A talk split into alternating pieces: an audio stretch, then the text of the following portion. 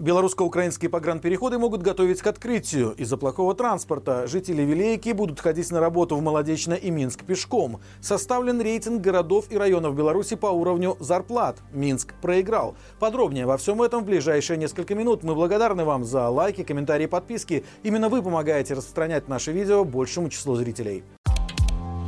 На белорусско-украинских погранпереходах ведутся работы, которые могут указывать на планы по открытию границы. На сервисе государственных закупок появился запрос о предоставлении услуги на обслуживание автомобильных весов на республиканских пунктах таможенного оформления «Новая Гута» в Гомельском районе и «Новая Рудня» в Ельском районе Гомельской области. Закупка предполагает проведение калибровки, контроля, тестирования и регулировки узлов и деталей автомобильных весов с использованием материалов исполнителя до конца ноября 2023 года. На настройку 4 четырех устройств планируется выделить почти 20 тысяч рублей. Напомним, летом этого года на таможенном пункте Новая Гута также проводилась проверка рентгенов. Естественно, причиной работ с оборудованием может быть и обычное регламентное обслуживание техники, но подобные закупки по проверке средств измерений должны были состояться перед самым началом российского вторжения в Украину. Тогда их не проводили, так как именно через Новую Гуту и Новую Рудню в феврале 2022 года беспрепятственно двигались оккупационные войска.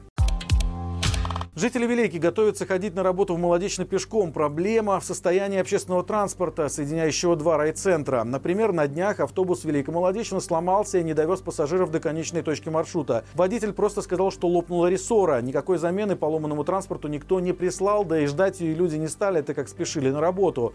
В итоге несколько десятков человек шли в город по обочине трассы как паломники. Сами участники похода считают, что водители здесь ни при чем, так как они ездят на тех машинах, которые им выдают в автопарке. Поэтому проблема старых автобусов, которые могут сломаться в любой момент, системная. Но самое главное, что раньше между городами ходили маршрутки. В августе этого года без объяснения причин их отменили, а на рейс поставили старые пазики, которые не только не вмещают всех желающих уехать, но и ломаются постоянно. На коллективные жалобы горожан реакции тогда не последовало. Теперь поступает информация, что также будут отменены и маршрутки на Минск. И снова пострадают исключительно пассажиры. Полине Шаренда-Панасюк присудили еще один год и три дня колонии. Такой срок и запрашивал прокурор по ее делу. Полина, которую задержали 3 января 2021 года, должна была выйти на свободу прошлым летом, но ее приговорили к еще году колонии. В апреле против женщины завели уже новое дело, снова за злостное неповиновение администрации колонии.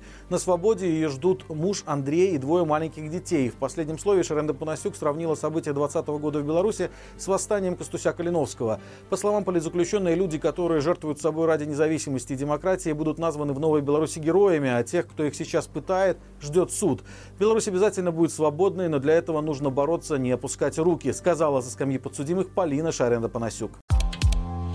В Гродно убрали уличные указатели с латиницей. Компанию против них начала в прошлом году пророссийская активистка Бондарева. Свои действия она объяснила тем, что защищает страну от коллаборационистов. Теперь инфоказачка должно быть в восторге, потому что туристов, приехавших в город, теперь встречают пустые столбы без указателей. В апреле этого года было принято постановление о передаче названий географических объектов с белорусского и русского языка на другие языки. После этого латиница стала исчезать с некоторых остановок в Минске, а также с вывесок в метро. Ну а на днях это коснулось и гродненских указателей указателей. В целом, власти поставили задачу полностью убрать латиницу с дорожных знаков и указателей в Беларуси до конца 2023 года.